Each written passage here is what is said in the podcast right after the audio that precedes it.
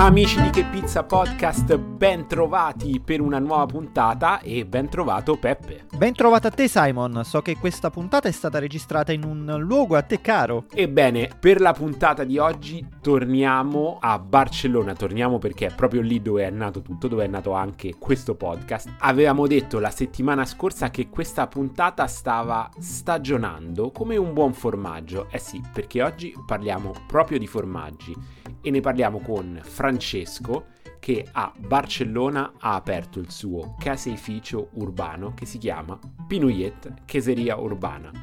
Un'esperienza unica, tutta tesa alla sostenibilità e alla ricerca di un prodotto di eccellenza in un ambiente davvero inusuale per un caseificio. Io non ho altro da aggiungere, una presentazione eccellente, quindi sono curiosissimo di ascoltare questa puntata. Quindi la parola a Francesco di Pinuyet Cheseria Urbana.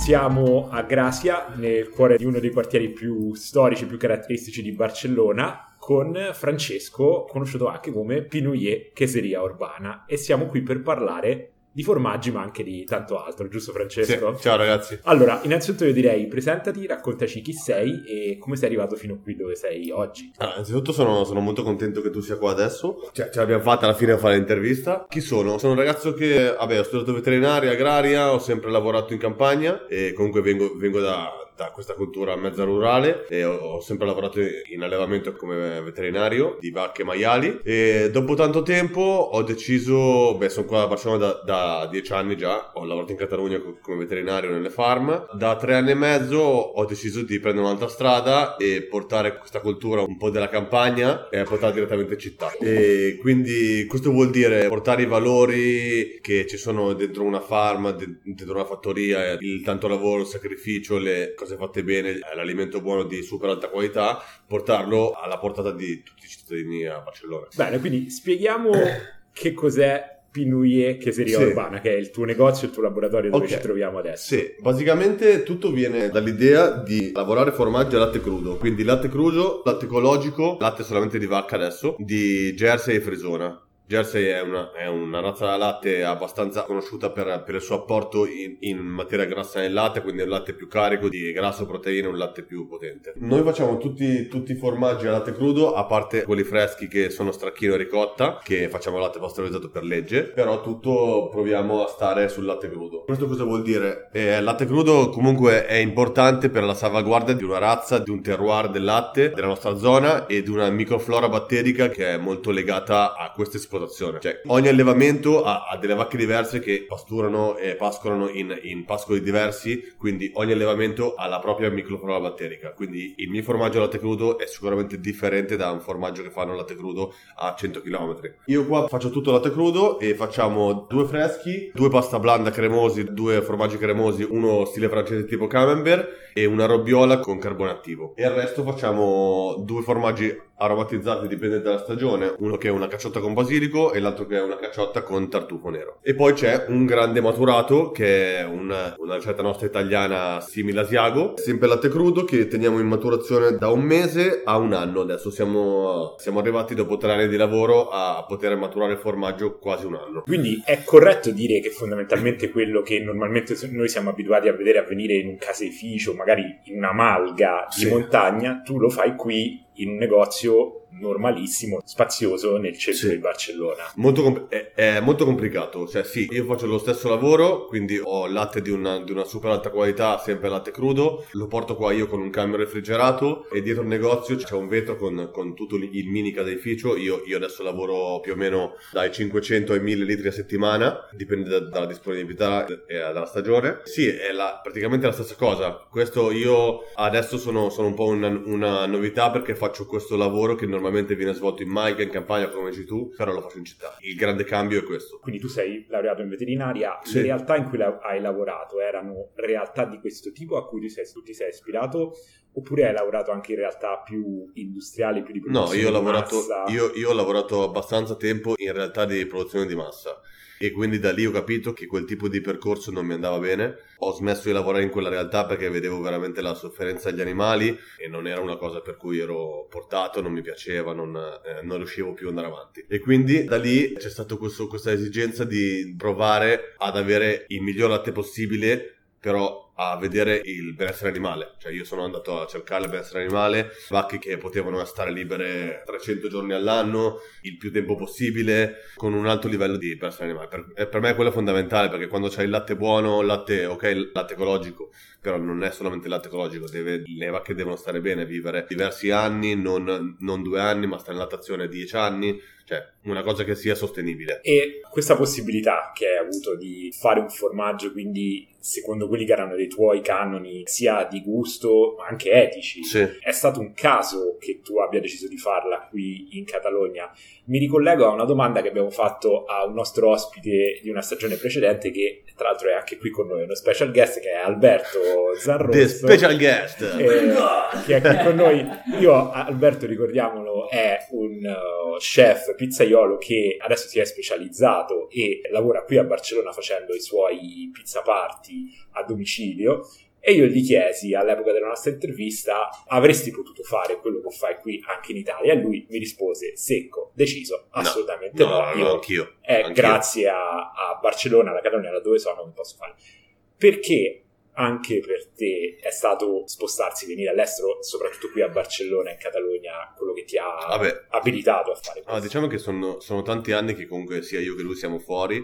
In primis perché se fossi rimasto a casa mi sarei accomodato in uno dei classici lavori che avevo comodi a casa e non avrei, non avrei sperimentato tanti lavori per poi arrivare a fare a realmente quello che faccio. In secondo perché in Italia secondo me o sei in una grande città Partiamo dal fatto che in Italia c'è una cultura gastronomica molto molto alta e quindi noi, con, noi artigiani con queste cose non possiamo competere con la grande distribuzione perché in Italia ci sono caseifici artigianali che fanno abbastanza tanto volume e molto bene a un prezzo bassissimo. Basta pensare quando vai al supermercato cosa ti offre l'Italia. Ci sono formaggi come il gorgonzola che sono formaggi da 90 giorni, 60 giorni che escono a 13 euro il chilo.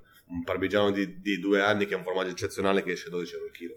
Cioè, tu non puoi competere con, con gente che fa l'artigiano da un milione d'anni. Tu quello che mi stai primis. dicendo è che in Italia abbiamo Una cultura- l'eccellenza del prodotto, la cultura Sì. del prodotto, ma anche una scala con cui da artigiano singolo come sei Sì, tu, non sono industrie. Sì. Non sono industrie, ok. Mm. Non sono industrie, sono, sono grandi artigiani che fanno bene il lavoro. Poi ci sono anche le industrie che fanno il lavoro male. Però ci sono tante medie, medie botteghe e medie artigiani che fanno un gran lavoro e molto bene. Questa è la cosa fondamentale. Comunque Barcellona è una, è una grande città, c'è tanta gente, c'è ci sono movimenti che nascono, quello della birra, quello del vino naturale. Ci sono tante cose che nascono e quindi si possono beccare tante correnti. E c'è comunque un- un'affluenza come una grande città come può essere Roma, Napoli, Milano. Cioè, io vengo da un paese di provincia, fare un mini caseificio in un paese di provincia, non so quanto avrei quanto sarei sopravvissuto. Però chi lo sa, non lo so, queste sono tutte cose che ti dico adesso, però senza, senza sapere, eh, magari se ero là, cioè, boh. Ok, e invece qui sei riuscito a trovare la tua dimensione. Sì, ora, Quando- ora sono tre anni più o meno. Sono- quindi sono tre anni che Sì. vieni via. Come si fa a partire? Noi, tra il nostro pubblico, tra chi ci ascolta, probabilmente c'è tanta gente che sicuramente ha idea, o quantomeno una vaga idea di come si faccia la pizza. Ci sono anche pizzaioli più o meno casalinghi e anche pizzaioli professionisti. Quindi credo che tutti abbiamo un'idea di come si faccia la pizza e eventualmente come si inizi un'attività. Ma un caseificio, come si inizia? Ci hai spiegato che l'ingrediente fondamentale è il latte crudo. Sì, E- no, l'ingrediente fondamentale è saperne qualcosa, Devi- cioè non puoi, alla cieca non puoi fare niente. Io, io comunque avevo delle basi de- a livello veterinario, biologico sul, sul latte, sa- so, cioè sapevo qualcosa, poi sono andato a, a formarmi, ho fatto un corso di, di formazione a- all'Accademia Internazionale del Latte Casearia in Veneto e lì ho imparato 5-6 ricette e il modo con cui oggi lavoro. Poi da lì, quando, quando hai una piccola base che sai fare un formaggio, non fare un formaggio buono, eh, però fare un formaggio che sia commestibile, da lì, da lì è una cosa che, che comunque provando tutti i giorni vai vai e fai. Io ho un mini caseificio, ho una produzione non tanto piccola piccola, però piccola ancora, non è una cosa che mi scappa dalle mani. Fare un grande caseificio già è una cosa più complicata. E per quanto riguarda la, la tua dimensione, la tua scala, Sì. tu appunto hai un negozio carinissimo qui, Sì. a Gracia, ci sono, siamo circondati anche da bottiglie di vino, Sì. ma oltre diciamo alla vendita al dettaglio, al cliente, riesci a fornire anche alcune realtà di ristorazione, addirittura ristoranti? Io adesso, adesso nel 2023, adesso siamo più o meno a 80% ristorazione e 20% negozi. Io negozio ci sono perché ho il caseificio dietro però, però, diciamo che il grande fatturato della, cioè il grande per stare in piedi si fa con pizzerie e ristoranti. A me piace molto lavorare con, con la ristorazione, con gli chef, con i pizzaioli, confrontarmi, proporgli le cose nuove, proporre la mia un formaggio speciale, l'altra cosa, mi piace molto, sì. Tu prima dicevi in Italia ci sono dei grandi artigiani, quindi sì. quando penso a un grande artigiano penso a prodotti d'eccellenza, tu ne hai nominati un paio, gorgonzola, sì. parmigiano, però anche grande standardizzazione. Tu grazie alla, alla tua scala sì. comunque ridotta. Grazie alla mia mini produzione posso, posso variare molto. Puoi posso, posso, variare molto, posso fare per Alberto che ha bisogno la settimana prossima, posso fare delle mozzarella a latte crudo o posso fargli una provola, posso fargli una cosa speciale aromatizzata al timo, se vuole al timo o piccante. In certe cose posso ancora giocarmela, posso fare qualche formaggio extra che seguo tanti clienti che vogliono ormai sempre quel prodotto, però posso anche mettere degli extra, posso provare a fare cose un po' nuove, avendo questo volume di, questo volume di lavoro. Mi affascina molto, adesso poi ci torneremo, hai usato delle parole come cultura batterica, terroir, che mi sembrano sì. anche un po' mutuate dal mondo del vino, sì, di cui sì. mi sembra tu sia anche un appassionato. Sì, abbastanza. Guidaci brevemente, cioè il latte crudo arriva, tu porti il latte con il camion, sì. lo carichi qui, immagino una cisterna refrigerata. Sì, refrigerata. Quanto tempo ci vuole per arrivare dal latte crudo a un primo prodotto, diciamo il formaggio che si può fare in meno tempo, in termini di tempo e in termini di... Guarda, ora, ora, che siamo qua stamattina, adesso è quasi l'una, stamattina io sono andato alle 10, ho messo sul latte, nel giro di tre ore si può avere un formaggio pronto, sì, perché tra prefermentazione, ora che aggiungi il caglio, taglio della cagliata e scarico della cagliata nelle forme, se vai rapido con un siero innesto accelerato acido, arrivi a pH giusto del formaggio in, in 3-4 ore. Quindi 3-4 è un ore. processo comunque piuttosto rapido. Insomma, piuttosto magari... rapido. Allora, il formaggio più buono si fa lentamente. Se io mettessi meno innesto, meno cultura batterica, arriverebbe al giusto pH dopo magari 7 ore e non in 4 ore. Però io eh, essendo da solo avendo un negozio avendo la produzione ho bisogno di, di tirare giù il miglior formaggio possibile in 3-4 ore 5 ore massimo. Per poi chiudere il caseificio la sera metterlo già in frigo che sia pronto cioè pronto, pronto, per stagionare, pronto per... Eh, sì. Quindi fondamentalmente si potrebbe associare quasi ai tempi di un impasto, insomma, sì. devi adattare la tua lavorazione anche ai tuoi tempi. Certamente, quella, quella, sarebbe utopia se ti dicessi che facciamo una fermentazione di 24 ore che magari in un formaggio più stagionato andrebbe bene, però boh, eh, si possono rompere i canoni, si possono, si possono, provare cose nuove, si può fare tutto. Ti faccio una domanda un po' provocatoria, sì. un po' anche da ignorante in, in materia. Noi siamo sempre portati ad associare il formaggio di qualità con ecco il pascolo, l'alpeggio, la stagionatura in malga. A chi ti dovesse dire, ah, un formaggio stagionato tra i, i palazzi, insomma, in, in, un negozio, tu che cosa risponderesti per spiegargli invece dove sta la, la qualità del tuo processo? Allora, eh, eh, sei mesi fa mi incazzavo, adesso magari no. Però. Quindi sono, siamo partiamo... fortunati che non ti abbiamo fatto incazzare. No, dai, no. Partiamo dal fatto che certe eccellenze, come può essere una, una fontina di malga, è una cosa. Se tu mi parli di eccellenze, un, un gorgonzola, il gorgonzola è un'eccellenza perché è eccellentemente buono, ma è un formaggio fatto in camera frigorifera. Non è un formaggio che fa legno, non è un formaggio che fa, che fa fossa, non è un formaggio, è un formaggio standardizzato industrialmente. Quindi cosa cambia che io, che io maturo un formaggio qua un anno in una camera con temperatura controllata e umidità controllata e un formaggio che fanno in grandi camere cioè non, non, cambia niente. Cioè cambia, e cambia perché se lo fai, io faccio un formaggio il più grande, poi, eh, poi lo porto, dopo quattro mesi lo porto a stagionare altri quattro mesi in una cantina di vino. E lì vedo veramente la differenza del, del formaggio, vari gusti che escono. Però se tu mi parli di... cioè tanti formaggi ormai sono fatti tutti, tutti in camera frigorifera. Mi, cioè, mi ci sono poche, dire anche sì, ci sono poche eccellenze, poche... di latte, mozzarella di bufala che usiamo tanto sulla pizza, certo, sono certo comunque sempre fatti in un ambiente eh, super. Eh, fior, di latte, fior di latte per la pizza, a volte sono anche formaggi fatti non con fermentazione batterica ma con fermentazione con acido citrico per raggiungere il massimo rendimento e il rendimento più veloce nel minor tempo possibile, quindi non si può neanche definire un formaggio. E tante di quelle mozzarella che noi mangiamo anche al supermercato sono fatti in questo metodo, non fermentazione batterica però acidificazione con acido citrico. Posso dire una cosa, no? Certo, sì. intervento bonus no, no, di no, mi piace il tema perché mi interessa perché c'è questo errore, no? Che in generale una cosa che soffriamo anche noi produttori artigianali, piccoli cuochi, nel senso con piccoli progetti, è un po' anche la visione un po' romantica di tutto questo. Quindi è questa visione del deve essere fuori, eh, nella montagna, c'è solo questo tipo di produzione di questi ingredienti. Sì, però io voglio capire a volte, poi ci sono tante, tante realtà che sono in montagna e tutto, però poi viene, viene usato un, un mangime con OGM vengono dati bastonate le varie, cioè, boh, non so, cioè, sì, bisogna, no, è, è, quello che voglio dire che... che bisogna essere che coerenti con tutto, no? È quello che mi è piaciuto quando la prima cosa è che quando ho conosciuto Francesco, che tra l'altro io e Francesco ci siamo conosciuti per un altro progetto che era focalizzato giusto su questo, produzione di prodotti sostenibili, però dentro la città. E, e quello che mi è piaciuto è questo, un po' rompere questo schema, che no, non è necessario per questa visione super romantica, instagrammabile della tua formaggeria per effettivamente avere un prodotto che può fare anche un cambio a livello anche, anche, sociale, eh, perché qua Francesco sta anche cambiando un po' il paradigma della città, la città wow, una formaggeria dentro un quartiere sì, stiamo rompendo, stiamo, stiamo rompendo, un po' i coglioni diciamo eh sì anche esatto che, esatto che, e, e pane tanta pane, gente, vino al vino sì sì esatto, tanta esatto. gente tanta gente ci critica tanta gente dice ah eh. sì questi qua fanno un formaggio ma quindi anche un ruolo quasi vieni qua mangialo provalo e poi parla oppure fallo tu fallo tu in campagna dove boh, è molto Vabbè, no, questo, questo, è un piccolo io, sfogo. Io, io ho il, para- il, parallelo con la pizza, tipo la corrente della pizza. La pizza deve essere alla legna o niente, no? Sì, alla legna. E, e, la legna più grandi, deve essere, se non è le legna, più grandi pizzerie la legna non la vedono neanche. Eh, esatto, questi, questi paradigmi mi piace, mi piace quindi quella che la, la, la, l'affinità che ho avuto all'inizio con Francesco è stata anche questa cosa che, mi, che, mi, che ritengo abbastanza interessante, che la gente dovrebbe interessarsi di più e non, e non fermarsi, ah ok, la formaggeria non è in mezzo alla valle, nelle Alpi, e allora non, è, non, è, non, non può essere un prodotto artigianale di qualità, no? Certo, sono d'accordissimo. Tra l'altro, ad esempio, io ho un, un, amico a Roma che fa un vino bianco eccellente, buonissimo. Una, ha ripreso una vigna antica di 50 anni che era sui terreni della sua famiglia. Il vino è su dei pendii che si vedono praticamente dal centro di Roma. Sì. Ah, wow. eh, immagino che qualcuno no, potrebbe dire: Ah, ma il vino, no? Io voglio il vino che cresce, è un vino sì. eccellente, fatto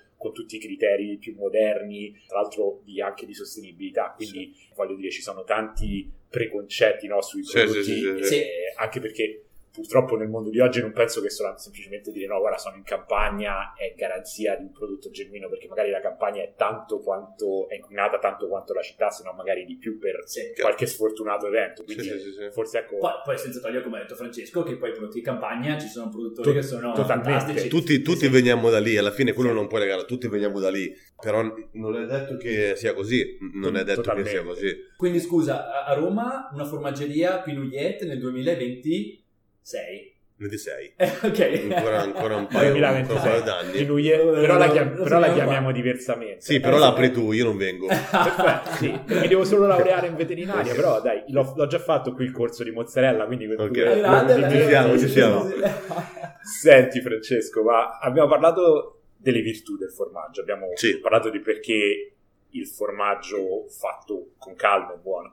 Però parliamo anche un po' dei vizi. Io, sempre sul consiglio di un altro dei nostri ospiti del podcast, questa cosa bellissima che noi conosciamo tante persone che ci consigliano poi altre persone o cose da leggere. Sì.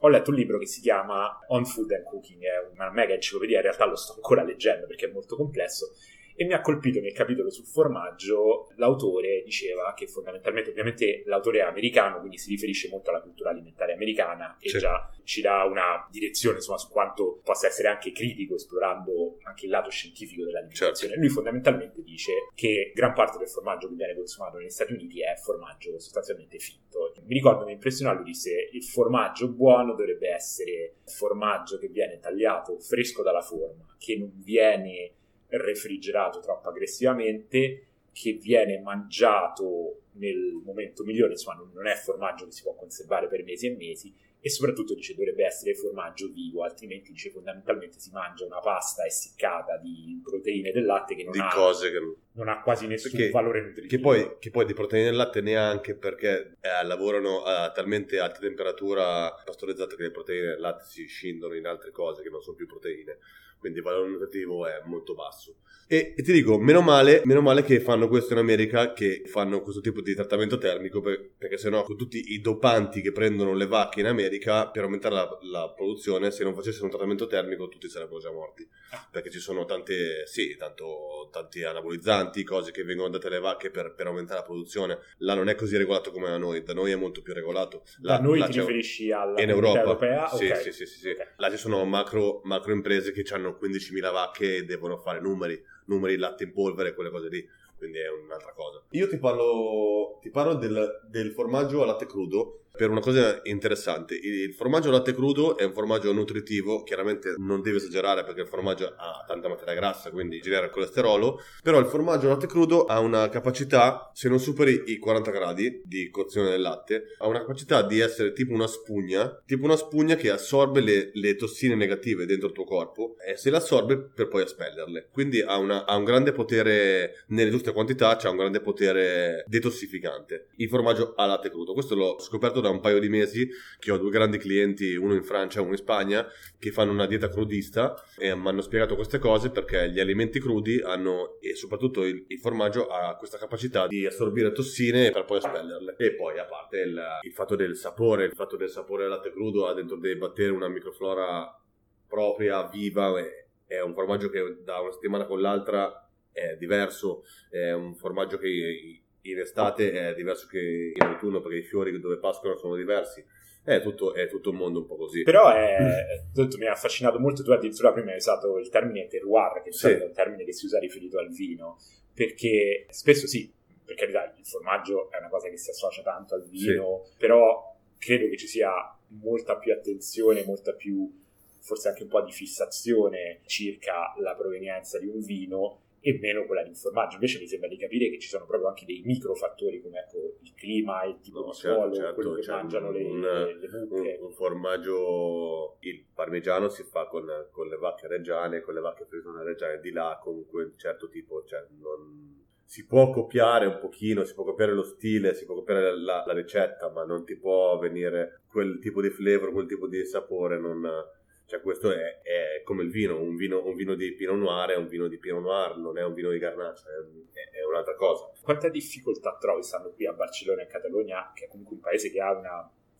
buona direi, tradizione casearia, ci sono tanti formaggi qui. Ultimamente Eh. in Catalogna ci sono molti, molti caseifici che, che hanno un molto buon livello. Tu hai, insomma, la tua produzione mi sembra un po' che spazi da formaggi più a stile francese, più a stile italiano, ma hai trovato difficoltà nel far avere successo ai tuoi formaggi perché tu sei italiano e quindi hai questi stili così differenti, oppure hai invece trovato un buon riscontro dalla tua clientela locale sul tuo tipo di formaggi? Ambe cose, un pochino di difficoltà c'è stata, ma, ma io, io- io credo perché non, non avevo vent'anni di esperienza, non ero molto, quindi facevo un formaggio sì, ma non eccellente.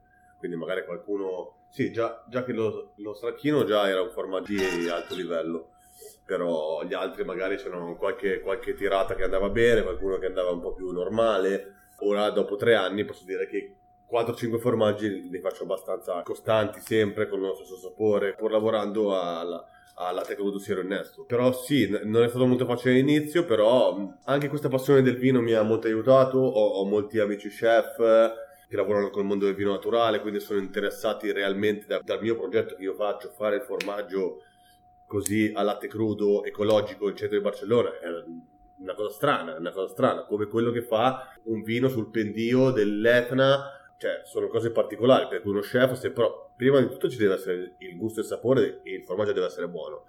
Poi c'è anche questa storia dietro che comunque si ha aiutato un pochino sicuramente Parliamo di quella che per alcune persone e in generale quando si parla di cibo buono, sostenibile, fatto bene, fatto con cura, è un po' una nota dolente, soprattutto per alcune persone, cioè il prezzo. prezzo. Eh, Quanto costa più fare il formaggio fatto bene, mi verrebbe da dire come lo fai tu, e quanto fatichi a far capire a che cosa è dovuto questo prezzo quando magari qualcuno ti dice io posso andare al supermercato, magari anche in un negozio ma di livello e trovarlo a metà, un terzo del prezzo, uno dice ok questo costa, non lo so, 30 euro sì sì sì, a 10 grammi, dico forse è un po' chiaro.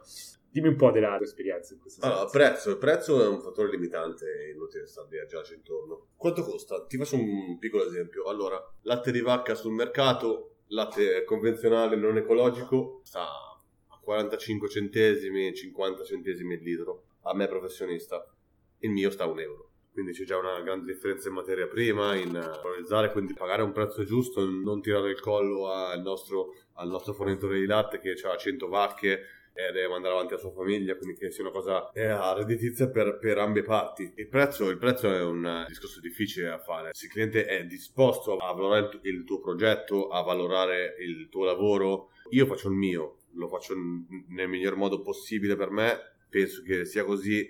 Il prodotto è buono, può essere un prodotto imperfetto a volte, sicuramente sì, però sta anche nel valorare il lavoro di una persona, che non sia industria, sia un alimento sano, che sia... Questo, questo sta a te alla fine deciderlo, io non posso convincerti. Io posso fare del mio, posso farlo il meglio possibile. Spero che la cultura, no, noi stiamo combattendo con tanti amici, con Alberto, con tanti amici, con Slow Food, questa battaglia, però è una battaglia che comunque è una battaglia un po' persa contro la grande industria. Però, però noi, noi, facciamo il nostro, mangiamo le nostre cose, ci facciamo le cose bene e noi eh, muoviamo il piccolo granello di sabbia che c'è dentro questa grande spiaggia, noi facciamo il nostro.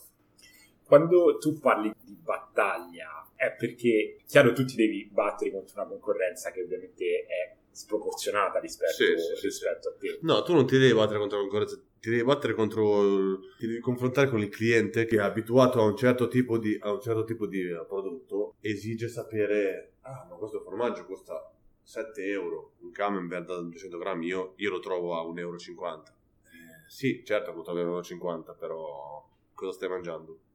Boh, io non lo so. Io, io, cosa stai mangiando te lo posso far vedere perché c'è un vetro, cioè tu guardi cosa faccio, guardi come, come pulisco, come sono sporco, come faccio tutto, cioè si può vedere tutto.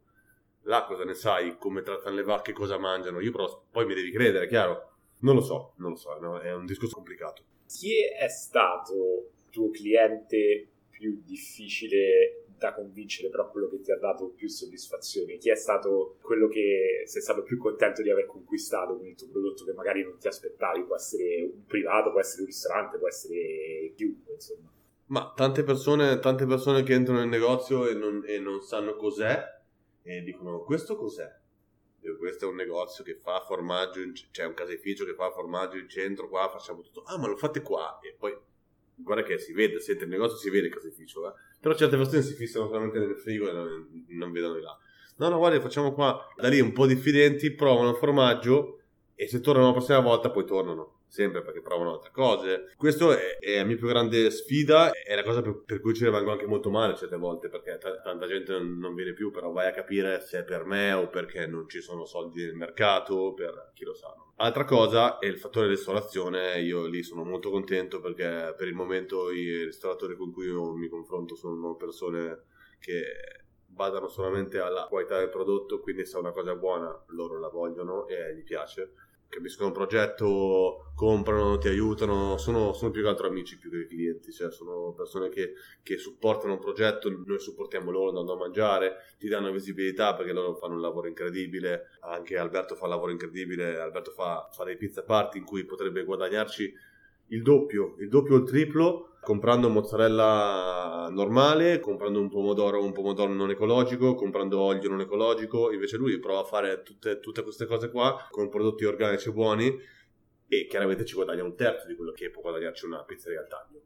Però cosa, cosa vuoi fare? È così, è così, è il, è il nostro stile di vita, ci piace così e basta. Tu hai parlato proprio anche adesso di una rete di persone che condividono sì. questa tua filosofia ci sono, che tu sappia, altre esperienze simili alla tua, quindi di formaggerie urbane o comunque in contesti particolari, sia che tu sappia qui in Spagna, ma anche in giro per l'Europa, qualche, qualche altra realtà interessante che ti incuriosisce, con cui magari sei anche in contatto? Allora, mini caseifici in città non ce n'è, non ce n'è, sono l'unico che fa questo tipo di lavoro a crudo in città. Ci sono tanti mini caseifici nei sobborghi, però in campagna però in città, in città dentro, dentro una metropoli no. Ci sono due ragazzi a Marsiglia che hanno un negozio di formaggi e fanno degli yogurt, fanno degli yogurt e qualcosina tipo, sì, yogurt, yogurt, labne, quelle cose lì. Però formaggi, formaggi stagionati, formaggi, formaggi in sé no. C'erano due signori, c'erano due signori che fanno il mio stesso lavoro dal, dallo stesso tempo a Londra, che hanno una formaggeria urbana, solo che Londra sfortunatamente o fortunatamente non è più Europa, quindi in Europa ora sono l'unico. Mentre ci avviamo alla conclusione, passiamo a qualche cosa di più specifico relativamente alla pizza. Sì. Ovviamente la- il formaggio è uno degli ingredienti principi sulla pizza, Sì. insomma. però di solito sulla pizza il formaggio viene sottoposto a un riscaldamento importante, Sì. a- fino ad arrivare a 400 o quasi Sì, sì, 500 sì, sì. gradi. Quali sono le tue impressioni? Quali sono i tuoi consigli anche da persona che vive, maneggia i formaggi tutti i giorni su come usare il formaggio sulla pizza? Magari anche qualche idea su come usarlo in maniera inconsueta. Noi, parlando di pizza e non, fa ci siamo messi un giorno, un pomeriggio a fare esperimento. Abbiamo messo un camembert mio dentro della massa di pizza, chiuso e messo in forno. E abbiamo fatto un tipo un camembert impanato con la massa di... No, sì, un camembert al cartoccio, no? Sì. E abbiamo fatto una cosa, una cosa strepitosa. Questo è un piccolo esperimento. Se no, io normalmente consiglio sempre... Io non sono molto la mozzarella perché eh, comunque sono del nord Italia e farei torto a me stesso a fare mozzarella quando sono di Pavia. Prediligo fare formaggi freschi in stile stracchino e spingo molto le pizzerie di amici miei o conoscenti di utilizzare formaggi che non siano sempre burrata, mozzarella, perché qua non siamo in Italia, qua siamo fuori, è una cosa diversa. Trovare burrate e mozzarelle che siano di livello mh, non è mica così scontato. A parte che in ogni menù di ogni ristorante a Barcellona c'è una burrata. Io spingo molto lo stracchino e per ora ce l'ho fatta un pochino e mi piace utilizzare lo stracchino o utilizzare una, una robbiola o utilizzare formaggi freschi che possono sostituire la mozzarella. E E- questo intendi quindi però utilizzare esattamente In come la cottura. mozzarella, quindi in cottura che si Sì, in squagliano. cottura, sì. Uno dei difetti di una pizza può essere la mozzarella eccessivamente Gommosa. bruciata, Sì. gommosa. Quali sono le cose a cui bisogna stare attenti quando si usano formaggi sulla pizza in cottura? Cioè quanto... Vabbè, chiaramente sì, a, a questo della gomosità o bruciato, se metti un tipo brie, un tipo camembert e lo fai andare a alte temperature per molto tempo, il primo momento diventa liquido, quindi fa proteolisi, però in secondo momento si grippa e diventa una palla immangiabile. Quindi eh, a sapere cucinare, a sapere fare il pizzaiolo e guardare, no, avere una mezza misura. Senti, invece il formaggio più sorprendente, diciamo meno, meno convenzionale che invece hai messo sulla pizza, magari proprio collaborando con Alberto e, e ti ha sorpreso particolarmente? Guarda, io sono, in- sono innamorato di, di un formaggio che faccio, che è il formaggio più stupido, più semplice, cioè eh, richiede poco tempo, però è un formaggio che ho fatto un esperimento una volta, l'ho, eh, l'ho fatto, da lì non l'ho mai tolto da- da- dal mio menù, ed è un formaggio con basilico, è un formaggio con basilico è una cacciotta, che però sulla pizza si comporta in maniera molto elastica e avendo dentro questo basilico, dentro, dentro la, dentro la massa del formaggio, ti dà già idea di pizza, ti dà già idea di pizza senza mettere il basilico. Se tu mangi un pezzo di formaggio così, senti già che sa di pizza, perché noi associamo pomodoro, basilico, quindi è un formaggio molto, molto fresco e sì, abbiamo fatto varie, varie collaborazioni su questo formaggio. Andiamo in chiusura con la nostra domanda Vai. tradizionalissima, i tuoi progetti per il futuro a questo punto. Stare vivo, stare vivo perché comunque è un, è un lavoro molto fisico e molto non stressante, pesante, perché fare, fare tutto a mano, senza macchine, senza ausili di cose non è facile, però sì, seguire, seguire questo cammino, andare avanti con eh, questo progetto, magari in, in qualche anno prendere degli animali, quindi avere la mia fonte di latte, avere il mio pascolo e chi lo sa, crescere, fare le cose. Non voglio diventare grande, non voglio diventare, voglio vivere bene con quello che facciamo senza eccessi. Mi sembra una, una bella visione anche Sì, stare bene, stare bene, bere il vino buono, mangiare i formaggi, stare con gli amici, non, non farti mancare niente.